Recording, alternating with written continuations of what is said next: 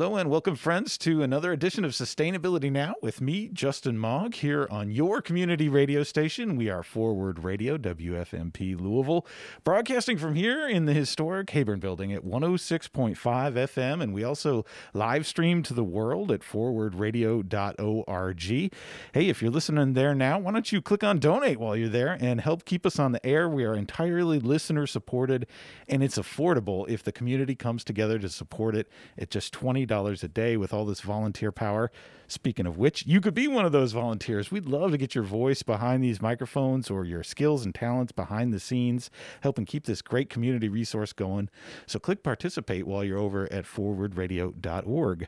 Well, what we do on Sustainability Now each week is bring in folks from around the community who are diving deep into different pieces of the sustainability puzzle. And I'm really excited today to talk about environmental racism and issues of racism and public health uh, today with my guest, Trinidad Jackson. Welcome, Trinidad. Yo, what's up, Justin Mog? Dr. Justin Mog. Right. you too are working on your PhD. I know that long struggle. Man, a couple more months. a couple more months. Yeah, yeah, I've been there.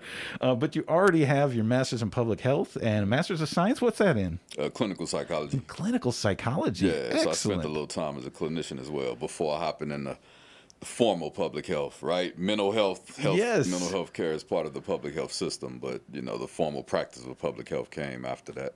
Okay. Clinical psych. Yep. And now you're at U of L School of Public Health and Information Sciences, serving as Assistant Dean for Culture and Liberation, as well as a faculty instructor in health promotion and behavioral sciences. Now, I don't know how many schools have an Assistant Dean for Culture and Liberation, but tell me a little bit about that position. Hey, we're the first. All right. There you go. So, a couple of things, you know, a couple of factors that played into that. It is an inaugural position. Okay. Uh, it manifested in April of this year, so yeah. 2021. Essentially, right, if you are in Louisville, Kentucky, if you are in the United States, if you are in, you know, a part of the world that consumes popular me- media, social media, etc., right? You were aware of many of the racial injustice uprisings that have occurred across the United States, right, as they relate to, uh, in particular, George Floyd, Breonna Taylor, but there were others. Uh, yep. If we're keeping it uh, within a time context of 2020, we can even, you know, go back to that critical level of heightenedness uh, that was around Ahmaud Arbery prior to everything else that came uh, thereafter. So, again, George Floyd and Breonna Taylor. Yeah, yeah. So, all of that went on, right? All of it was projected through media outlets. We couldn't escape it for people like myself. I'm black.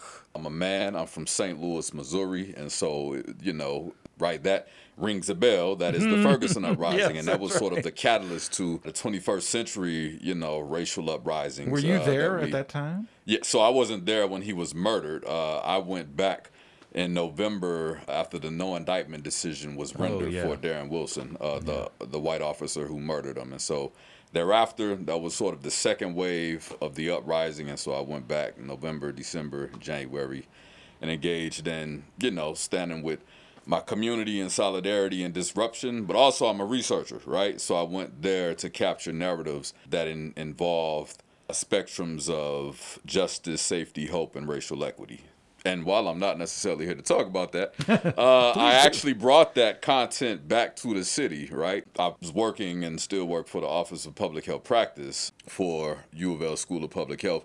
And during that time, so in 2014, it was a new office. It was recently erected. So in June 2014 is when that office became about. And I was hired in October of 2014. So that's when I first began my tenure as an employee at the School of Public Health right? So hired in October. Second round of the Ferguson Uprising happens in November. Less than 30 days of me being on the clock, right? And so yeah. I go in and tell my white woman boss, who had just recently relocated from rural part of Texas, come in and tell her, yo, you see what's going on in St. Louis? And she's like, oh my God, you know, yes, is your family okay? And all that. I'm like, yeah, you know, my family's cool. Uh, you know, my mom, my mom's a war veteran, so she, wow. you know, she when I am on the phone talking to her, mind you, I'm seeing everything right play out on TV, but I'm on the phone with her as well. Yeah, and she's like, yeah, you know, it feels like a war zone. Like I feel like I'm in uh, Saudi Arabia. Wow.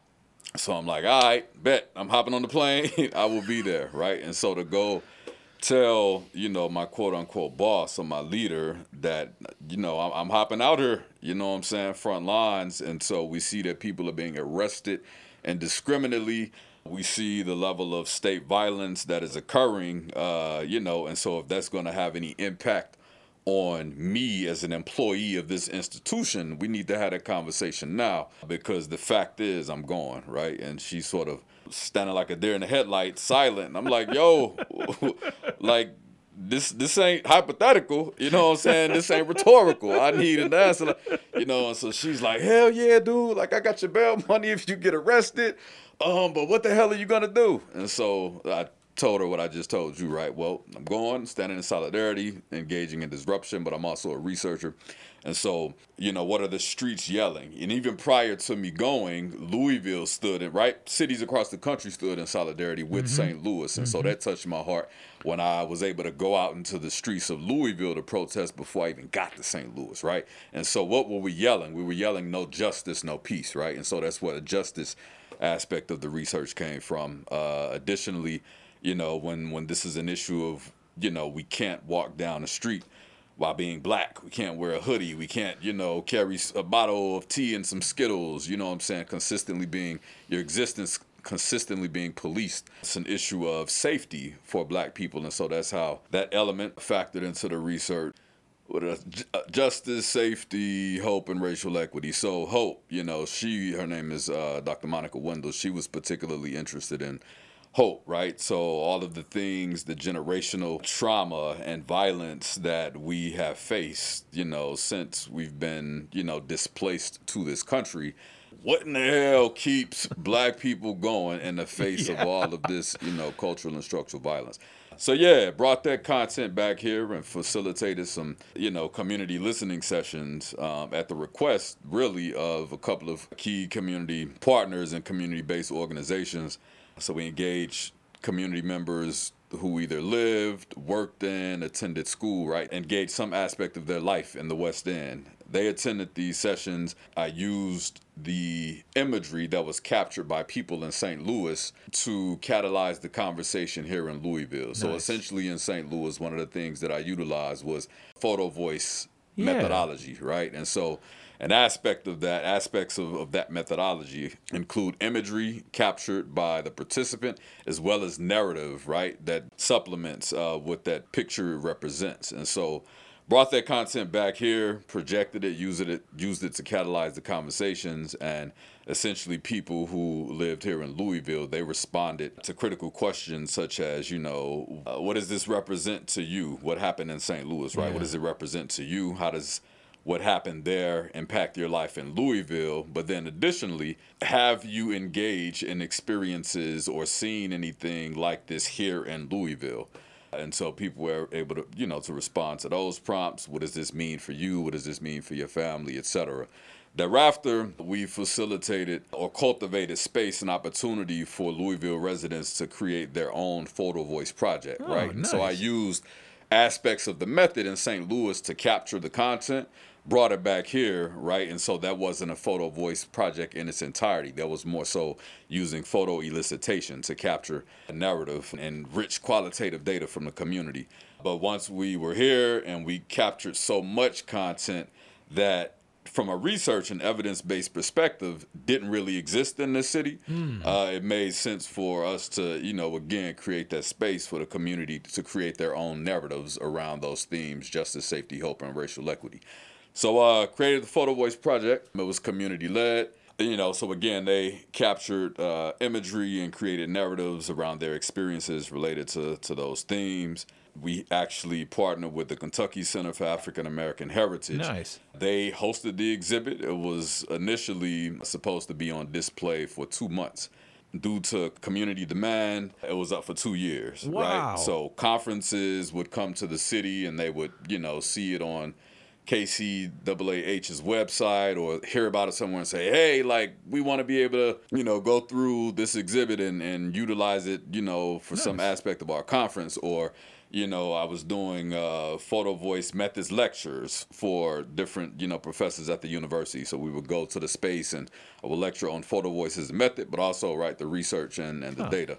So yeah, it was used for multiple activities and initiatives, and so it ended up living for two years. Wow, and that was through like 2016. Wow. Yeah. Okay. So 2015. So uprising happened in 2014. 2015 is when I returned and began recruiting and engaging community members uh, in the community listening sessions. And then thereafter, we recruited and engaged community members through 2015 and 2016 in the Photo Voice Project. And okay. so it launched in the fall of 2016. Wow. Yep. Wow. Excellent. All right. I lived through 2018 in the physical space. Uh, and also, you can actually view it online oh, at nice. uh, live strivesucceed.com. Livestrivesucceed.com. Yep, okay, yep. I'll put a link to that in the show notes. Cool. Um, so this leads up to the inaugural position of Assistant Dean for Culture and Liberation. Yes. So bringing us back to 2020 and 2021, right? So again, talking about how when we have something as visible as an uprising that catalyzes, you know, critical awareness critical reflection and critical action, not just in you know the respective cities, but across the world. Right? Things got some got to jump, some got to shake, some got to move, and so we saw in Louisville, you know, from even from a legislative perspective, right? Like Keturah Herron, she was one of the primary catalysts for uh, getting Breonna's law passed here locally, right? Uh, Louisville Metro. Uh, right, so a number of different institutions, agencies, organizations have said, "Hey, like we got to do something. You know what I'm saying? we got to respond to racism. And so, one of the things that happened at U of L uh, was President Neely Bendapudi. Uh, she made, you know, pretty bold declaration uh, that said she wants to, you know, cultivate a space wherein University of Louisville is the premier anti-racist institution in the region. Yeah. Right. And so, with that declaration came the charge for different schools, departments, units across the university to uh, either establish or reorganize, you know, resources, capacities, etc., in such a way that creates space to formally uh, engage in, you know, we can generally for now call it DEI, right? Diversity, equity, and inclusion initiatives. And so at the School of Public Health, our response was to create a dean position. And so that's how that came about. So, you know, people nominated people for for the position. And so persons were interviewed. And so I engaged in that process and was selected as the candidate for the position. And so upon accepting the position, well I even mentioned it in my interview, but definitely upon accepting the position when I got the call for the dean, you know, my number one priority was to do exactly that, to change the name. Because if we are consistently leading with the status quo, right? And we know from an institutional perspective, or even from a, if you want to call it the I've heard recently the the DEI industrial complex, yeah, right? That's right. It you is feeling like yeah. that. Yeah. uh, you know, you got certificate programs, you know, coming out the wazoo now. But if we're leading with that language, and that has been the baseline as well as the impetus that drives the culture that we are attempting right. to shift within institutions that's insufficient then to me right? Yeah i hear you. And so when i go into spaces right because i've been engaged in, in research and practice as it relates to violence prevention uh, and community for the formally for the past five or six years. And so even our paradigm and, and our philosophical approach has been different. We've been challenging institutions such as the Centers for Disease Control to say, hey, we, we can't live within this narrow minded yeah. view of what violence is within communities and, and, and furthermore, how we address it. Yeah. Because it lives at the lower levels of ecology, at the individual and at the interpersonal levels. And so for me, if I, if one of my primary goals is to shift the way that we view violence, uh, which then shifts the way that we respond to it, that we intervene, right? Absolutely. Uh, and ultimately the outcomes that we see related to peace. language has to shape that in a way that leads the charge, right? And so, number one on the docket for me is white supremacy. Yeah. Right. And it's just not for me. It's, it's number one in a lot of people's psyches, but the way that, right, we are indoctrinated into oppressive and subordinate spaces tells us that that is an elephant, right? And it's like, ah, nah, elephants don't exist in my world. we, we, we, we, gotta, you know what I'm saying? We gotta, we gotta address the issues head on. We have to name issues in order to address them. And so for me, it's critical as the person who's been selected for this leadership position to be able to go into space, predominantly white spaces, yes, yep. and lead with the conversation as it relates to culture, right? When I go in and say, hey, we're here, we're creating a cultural agenda, right? White supremacy is a culture. It's a culture, absolutely. Violence is a culture, right? Yes. And so that allows me to lead with that conversation without people saying, "What the hell is he talking about?" I right? Got you. Yeah. Versus if I'm coming in and I'm talking about diversity, equity, and inclusion, right. where you can can somewhat shuck job around. You know what I'm saying? Diversity. Oh, how many different types of people do we have at the table? yeah. Equity. You know, do people have what they need? Inclusion. Do people feel included? How many potlucks have we had where people are bringing dishes from, you know what I'm saying, their their home countries and all of that. You know what I'm saying? so it's cool. That's liberation. an aspect yeah, of it. Yeah, but if yeah. we are really talking about the function of transformation.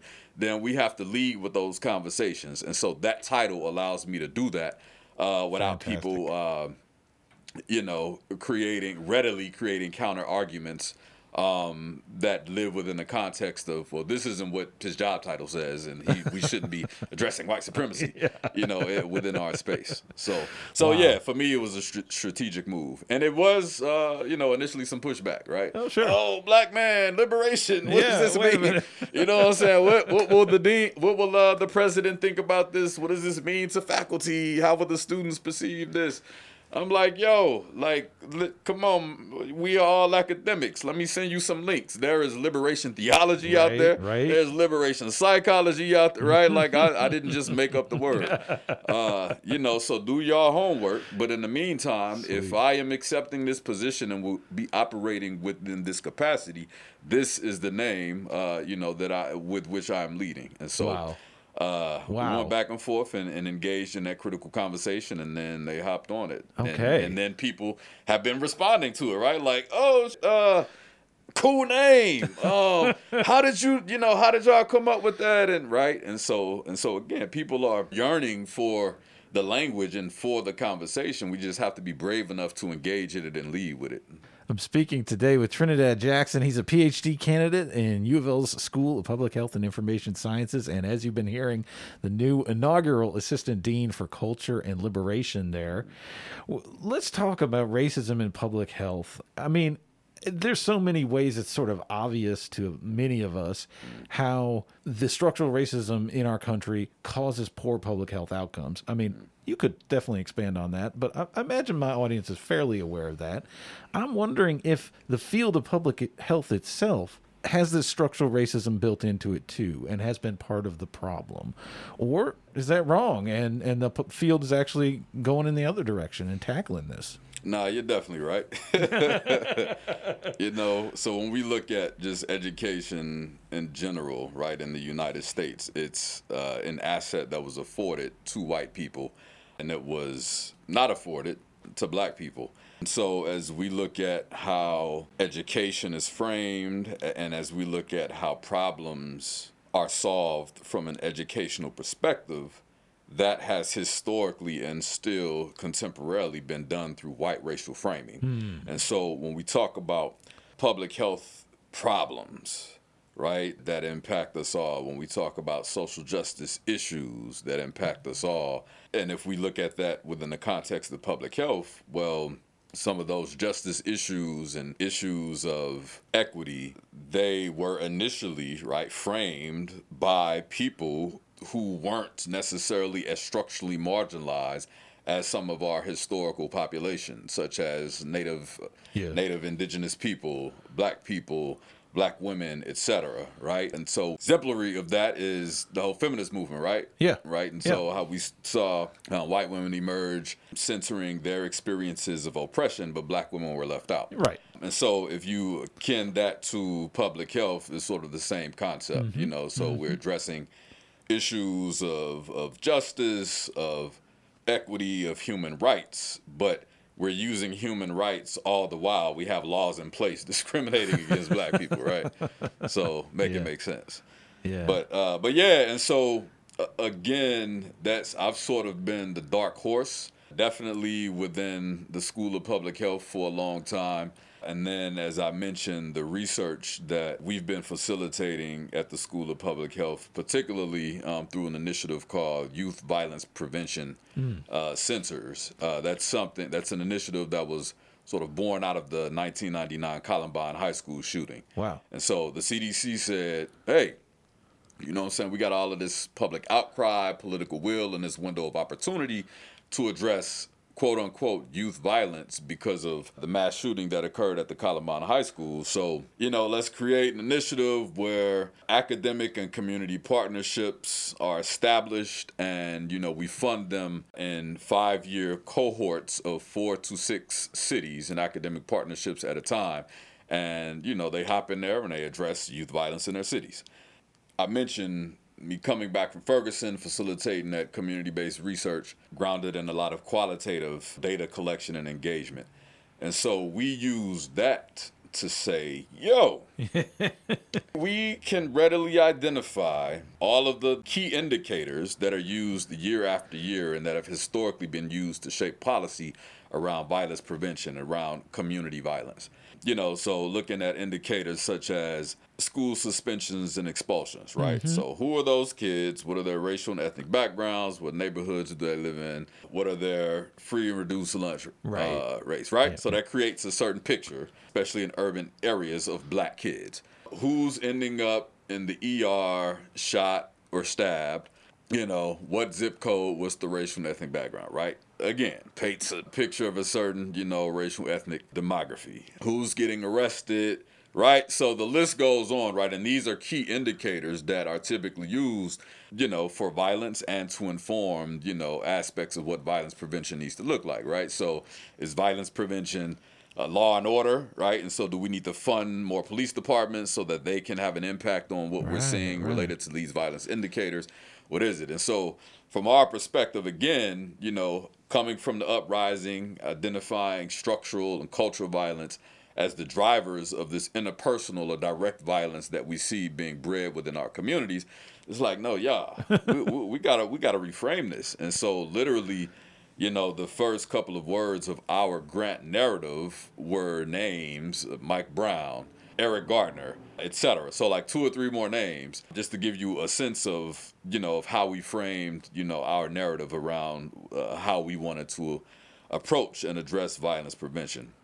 And so CDC and then other, well, the CDC primarily, you know, we would sometimes be engaging in conversation, right? Yeah. About structural violence, about racism, etc. And it's like, oh, you know, what are we doing?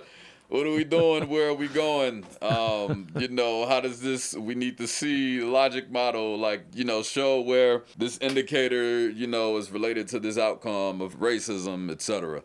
So we have literally spent the last five, six years creating that science to be able to show, you know, from an academic perspective, what the connections are.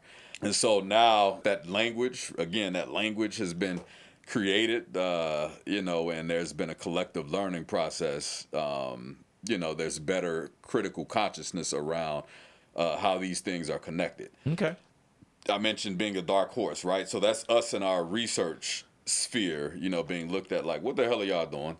Same thing as a student matriculating through, again, a predominantly white space, coming in classrooms, talking about issues that impact myself, my community, rooted in white supremacy and structural violence. It's like, mm, all right, we hear what you're talking about, but that really not, has nothing to do with health belief model mm. or social cognitive. You know what I'm saying? Mm-hmm. Like, let's get back to the book. Write this 50 page paper over, you know, some dead white dude whose theory has no applicability to, you know, some of the t- immediate needs of my community, right? Yeah. And so, yeah, um, you know, comments such as, "Oh, the angry black dude," or he's withdrawn uh-huh. or you know uh-huh. what I'm saying narratives like that were projected onto me but now right fast forward assistant dean of course hey you lead that work for us you know so uh, you know so those are some of what I call the costs of justice okay. you know we engage and we have to consistently fight for the things that we believe in and, and ultimately you know universe will align and and uh, we will see some of the you know constructive and, and productive you know fruits of our labor when it comes to fighting for justice. So, well, yeah. it, it, certainly is encouraging news from from U of L School of Public Health anyway. But yeah. um, let's talk a little bit about um, some of the connections to the environment uh, and and it could be right here in Louisville too.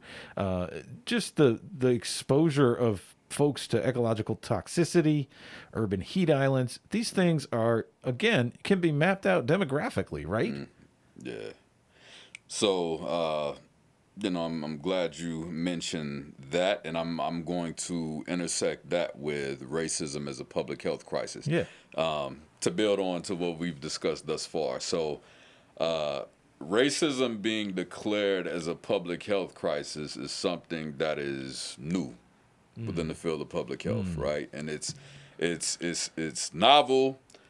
It's also uh, containing a wow factor because it's like, damn, like we actually have governments putting on paper that racism is an issue, okay, right? So yeah. we know that we, we know it, we live it, we see it, we create laws to perpetuate it. But to now have governments saying, uh, hey, this is an issue that we have to address uh, that is providing a window that says, all right, well, we're going to knock on that window of accountability. Right, now right. that you said it, you put it in black and white. Because there's some money so, behind that window, too. yeah, yeah, yeah, yeah, yeah. And so, uh, again, this, you know, this hotly emerged in 2020. So in yeah. 2019 is when the first declarations began emerging. And you can count on two hands or less uh, how many cities, states, counties had declared racism as a public health crisis. Uh, in May 2020, after everything broke out with George and Breonna, uh, like hotcakes. Every which way you looked, you know, this city, this state, uh, this public health association, you know, across the country, uh, these declarations were being made, right? And so that's great, again, because I mentioned the accountability that we need, the acknowledgement, the awareness, and the accountability that we need behind it. And so Louisville was one of those cities uh, that made that move. And so in June of 2020, I presented to Metro Council, urging them actually to say, hey, you know, this is happening across the country. We need to do this, uh, especially with, you know, our, our current landscape. Yep. You know, not in addition to Breonna Taylor, everything that our city city has dealt with from LMPD, from Rubbertown, uh, from you know JCPS. The list can go on, um, but with the amount of inequities that are rooted in white supremacy, we must make this declaration, and, and it must have some teeth to it. And so, uh, our current mayor, uh, Greg Fischer, in December uh, of 2020, made the declaration. And so, I think this is critical as you ask about you know um, questions related to the environment because uh, when we make public health declarations, especially as they relate to racism, that is pervasive, right? That's pervasive across all levels of ecology. That's pervasive across every domain that we navigate, uh, you know, as humans, yeah, uh, right? Yeah. So whether it's education, religious and, and faith-based systems, uh, food systems, environmental systems, the list goes on, right? We need, we must examine all elements of that content. And so within the declaration that Louisville Metro created under his leadership, right? I'm gonna I'm gonna give an example of right. of some language to illustrate our discussion. Yeah, yeah, yeah. So,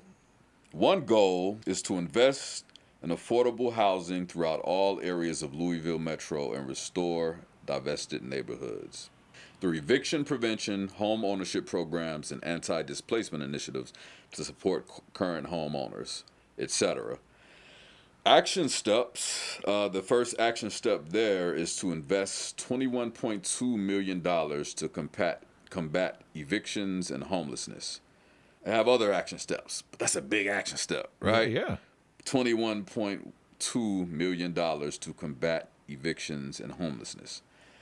And so we have another goal address the health impacts of racism and the significant inequities that have once again been highlighted by the COVID 19 pandemic. Metro will examine the need for increased trauma resilient care through understanding and anticipating and responding to the impact that racial trauma can have, and will stress the importance of equitable access to mental health treatments in response to these historical traumas. Wow.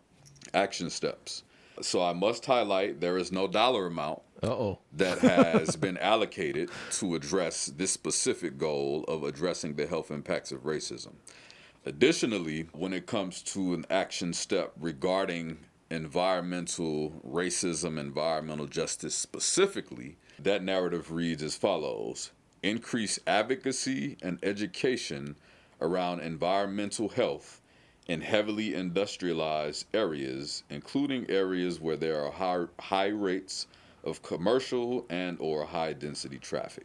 And hmm. so what that says is there is no critical understanding of the mayor or his people for what's needed to immediately intervene in Right. the environmental toxicity that exists in this city.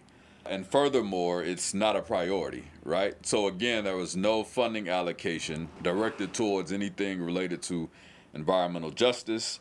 And when we talk about increasing advocacy and education, for whom? Yeah. right? Who are we educating? For the mayor's right? Are we office? you know, uh, and so that type of ineptitude, when it exists at the leadership level, yet people are being assaulted daily. Daily. Right? I work in the They West End, need to be so I drive there every day. uh, every day I'm smelling these Yeah. toxins. People live there, right? I, I I just work there, but people are literally breathing these things in, you know, to whatever ex- to some extent 24 hours a day. Yet, you know, we don't we don't have it when we talk about racism and declaring it as a public health crisis. This is the level of intervention or action steps that is being facilitated at our lead, leadership level, and it's not just Louisville. Yeah, uh, yeah. Across the country, you know, you have people who don't know what the hell to do about you know some of the environmental injustice and so that's why spaces like your radio show um, are so important to, to lift up and scale up those narratives related to action so i'm gonna hop into the program called healthy hoops Oh yeah, I want to hear about that. yeah, and so essentially it was a program, you know, uh, community-based program, and it provides health screenings and education to young people about asthma. Right, so they make it fun. They bring in celebrities and former pro basketball players to engage them in physical activity as well. But it, you know, in addition to the fun stuff, it provides again education about how to manage asthma, and it does, you know, they facilitate this with uh, the young people and you know their primary caregivers. Is this a Louisville program or national? Yeah, national. Oh, so okay. it existed in Louisville and it exists in other cities as well. Cool, cool. Yep. And so some of the you know outcomes that have been identified of these interventions been related to controller medication, right? So that medication usage increase, which you know results in rescue medication, the need for that being decreased. ER visits and hospitalizations decrease Yeah. sleep disturbances decrease, Yeah. right? Force expiratory volume, so the extent to which I can blow out a lot of air, Yeah. right? Uh, those things increase, right? So my lungs become a little stronger, less visits to the hospital, get more quality sleep. Those things are crucial, right? Those are essential for individuals who are dealing with asthma. And so, as we talk about once more how we're framing public health, how we're creating interventions, and how we are linking them to other aspects of our ecology. One of the so that's that's a great program, right? And that's a great intervention at that level. What needs to be coupled with that is socio-political development around by the way families kids who are here today you all for the majority of you live in the west end How many of you are familiar with Rubbertown? How many are you familiar with the level of toxicity that is produced by industry that exists in your community? And also, how many of you are familiar with the fact that these toxins are linked to asthma? Yeah. Right? And yeah. so and so then with that level of awareness, what does that mean then for my ability to advocate yeah. or to fight right. against that level of oppression that exists in my community?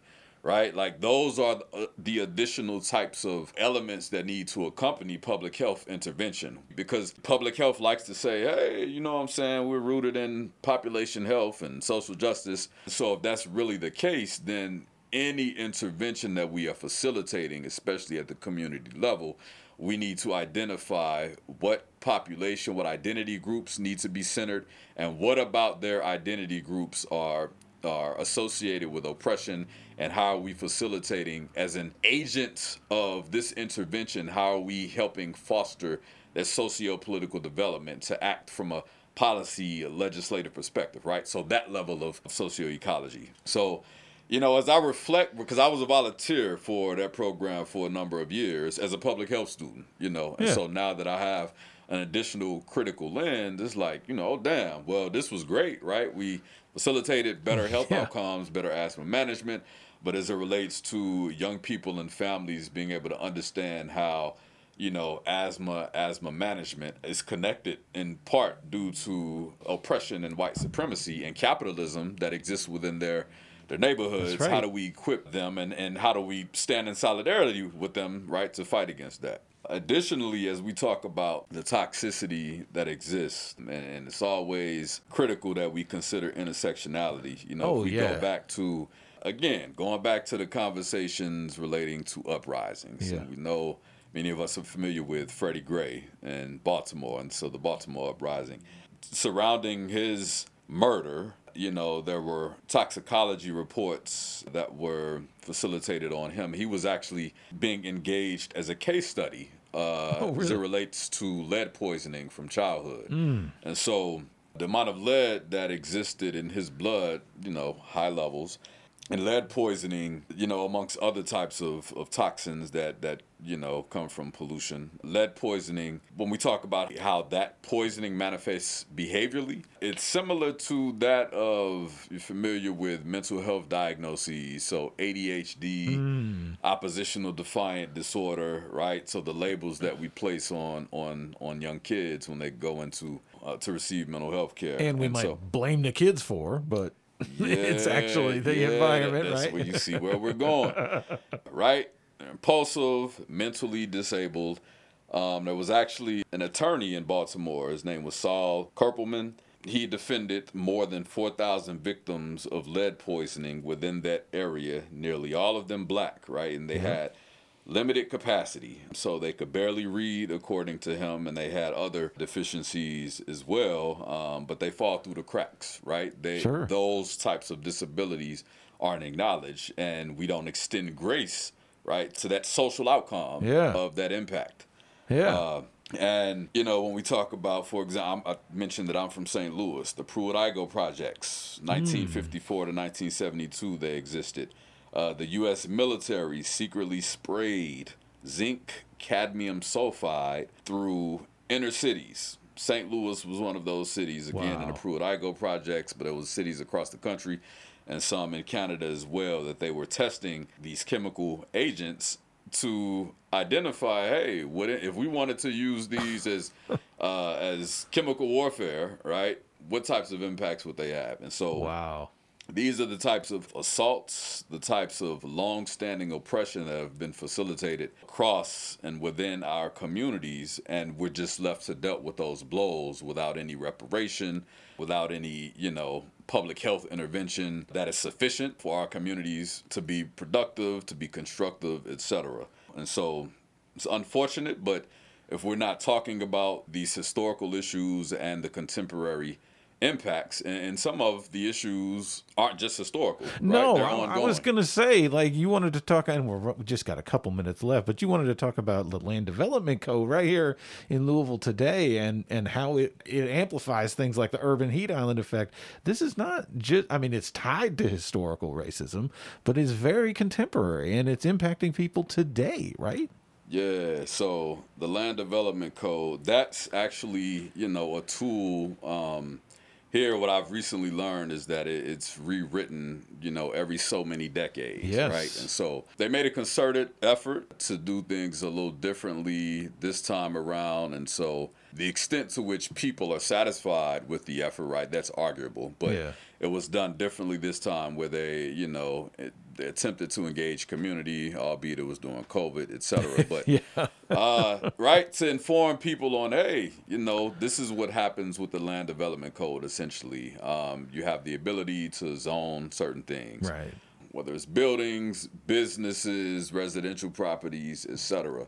And so, I was a, a big advocate of of our community identifying this as a tool to combat environmental mm, racism, mm, right? So yeah. how do we zone out, right? Some of the businesses that exist within Rubbertown. Yeah. How do we ensure that we are no longer allocating space for businesses that that come in and and you know pollute our air, our land, uh, our water, and additionally, you know, as we engage communities or as we say we want community engagement right. to drive what intervention looks like are we really delineating who's at the table? Yeah. Right? And so are we intentionally seeking out women?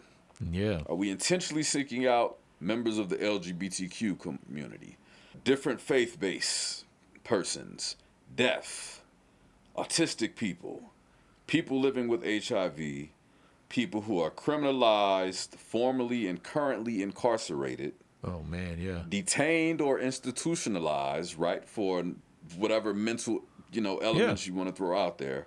Migrant communities, undocumented migrants, low and no income or cash poor people, yeah. working class people, homeless people, mm-hmm. right? Are we specifically and intentionally bringing our people, our neighbors, our brothers and sisters to the table as the most structurally marginalized persons and saying, how are we centering your experience as it relates to the land development code or as it relates to urban heat islands? And then additionally, are we overlaying all of those categories that I just mentioned with the word black? right? Intersectionality. So so we can yeah. we can include those populations, but we also have to remember that because of the historical and contemporary legacies that exist in this country, we also have to censor black at the intersection of all of those those categories. Yeah, yeah. And so when we talk about something such as an urban heat island, right? Like Louisville, the west end of Louisville is the gr- fat one of the fastest growing heat islands in the nation, right? Not just in the state, in the nation. And so, what does that mean when we think about, for example, if it's hotter in the west end, that means I'm going to spend more resources, more time attempting to cool myself down, right? And so, if we, from a statistical perspective, we know that people in the West End are consumed with poverty, right? That means inherently they're paying more to attempt to stay cool. Uh, yeah. Uh, and so the cycle of then generating heat, right? You need you must generate heat in order to produce air conditioning. Yeah, absolutely. Uh, right, and so that cycle continues. So once again, this impacts black people and this impacts poor people, uh, and we have you know some of the biggest generators of heat uh, in in the state, located in the West End. Once yep. again, Rubbertown, right? Yep, and yep. so. So again, man, are we making those connections, or what? And what are we doing from a policy uh, from a legislative uh, perspective to ensure that we, as we move forward with correcting for and and and interjecting uh, you know climate change um, what are we doing to ensure that we're protecting our most structurally marginalized Excellent question to end on. And man, I wish I had a whole nother hour with you. Trinidad Jackson, PhD candidate and assistant dean for culture and liberation and faculty instructor in health promotion and behavioral sciences at U of L School of Public Health and Information Sciences.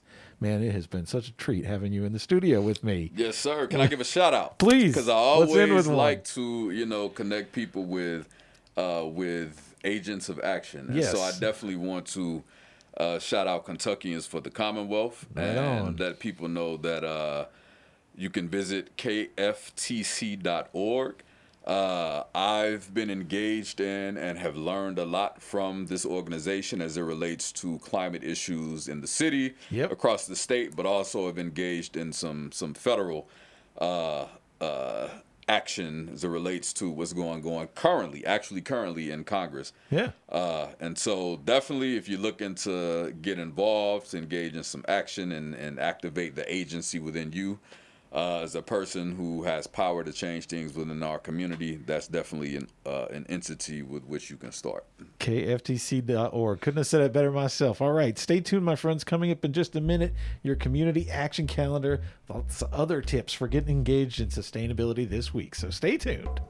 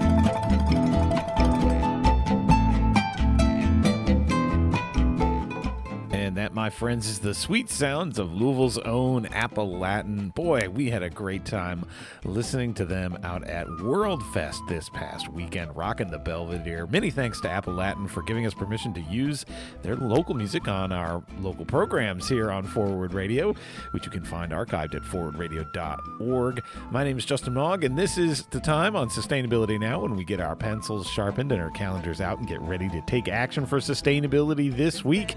Starting Tuesday, September 17th at 10 a.m. In fact, you may be able to hear a live version of Sustainability Now on Tuesday the 7th at 10 a.m. We'll be out at Riverview Park for the We All Drink Downstream community gathering, 8202 Greenwood Road. How much have you looked at Louisville from the Rubbertown point of view? Well, on Tuesday, September 7th at 10 a.m., a coalition of local community groups, political leaders, and science and health professionals will host a community action and education day about the ongoing issues with toxic chemical pollution in our Ohio River Valley. We'll learn about PFAS and related forever chemicals in our water supply, about the impacts of petrochemical development on the Ohio River, which provides drinking water for millions, and about how we can advocate for our community health. This event is part of a national week of coalition actions, which will be shared with the Biden administration and the media, calling on the government to halt all permitting for new petrochemical facilities. Now is no time to be locking ourselves into decades of deepening dependence on fossil fuels and petrochemicals, which both damage our climate system and poison our air, water, soil, and bodies. Nearly two decades ago, the people of the Rubbertown neighborhood drafted the Louisville Charter, which continues to guide organizing work in frontline communities around the nation. The people speak time and again, and yet our civilization continues to be built around compounds which poison us. Today, we all feel the inflection point, a sense that there's no use going this way and something has got to give. So let's talk together about how we take advantage of this moment. The event includes water testing, a bird's eye view and toxic tour map of the area's petrochemical plants, speakers including Representative Attica Scott, live radio fun here on Forward Radio, food from Food Not Bombs, and ways to plug in and find your place in the work of pushing back, as well as musical guests, the Mighty Shades of Ebony. For more information, go to facebook.com slash xrebelky.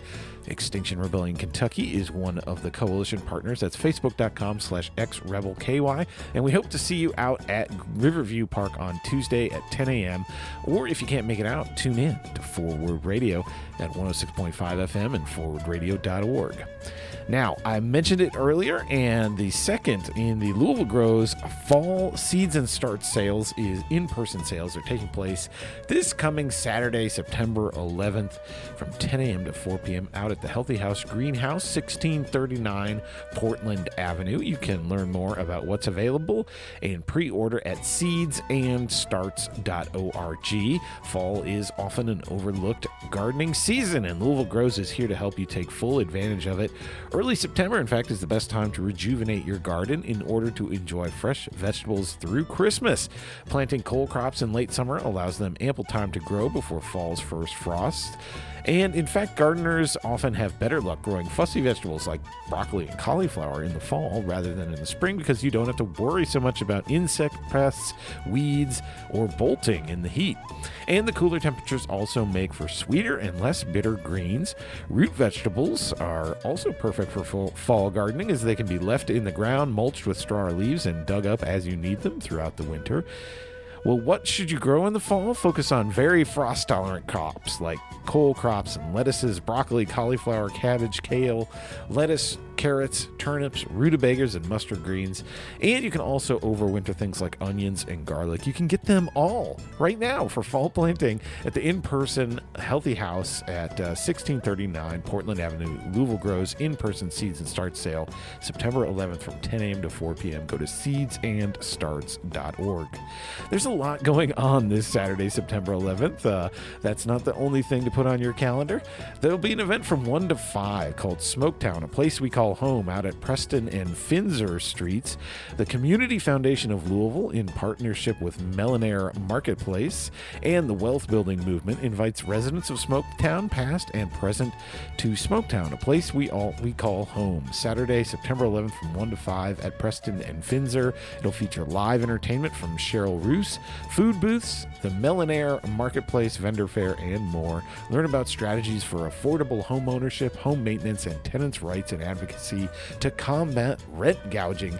You won't want to miss it on September 11th from 1 to 5 at Preston and Finzer. Also on Saturday the 11th from 2 to 5 p.m. at Waterfront Botanical Gardens, 1435 Frankfort Avenue. It's the annual Regeneration Fair. Come out and enjoy this free environmental fair featuring lots of family outdoor fun. Then stick around for the annual Bug Ball. The events are held rain or shine. There will be t shirt printing with Steam Exchange, Beekeeping featuring Cave Hill Honey, Fossil Fun with Falls of the Ohio, a Bug Costume Parade, a Ladybug release, and much more. Enjoy refreshing treats from Snow What Snowballs, Apocalypse Brewworks. Full details are at waterfrontgardens.org. It's on Saturday from 2 to 5 out at the Waterfront Botanical Gardens on Frankfort Avenue. Now, also continuing Saturday from 2 to 3:30, you heard about it on an earlier program. It's our tenant organizing training, collectivizing our struggles in collaboration with tenant-led organizations across the state. Kentucky Tenants, which is a project of Root Cause Research Center, launched this tenant organizing training series with trainings hosted in various locations around Kentucky or via Zoom on Saturdays from 2 to 3:30 p.m. And this coming Saturday, September 11th, they will be here in town at the Joshua Tabernacle Baptist Church, 426 South 15th Street and the theme is Base Building 101. But the series continues through December 18th when they will be returning to Louisville, uh, speaking about tenant organizing in Kentucky. Where do we go from here? You can sign up anytime between now and that final December 18th training. Learn more and register to participate at rootcauseresearch.org slash tenant training. Now, coming up on Sunday the 12th, there's a couple great events. Uh, Brightside is hosting a, a sweep and sip cleanup from 11:30 a.m. to 1 p.m.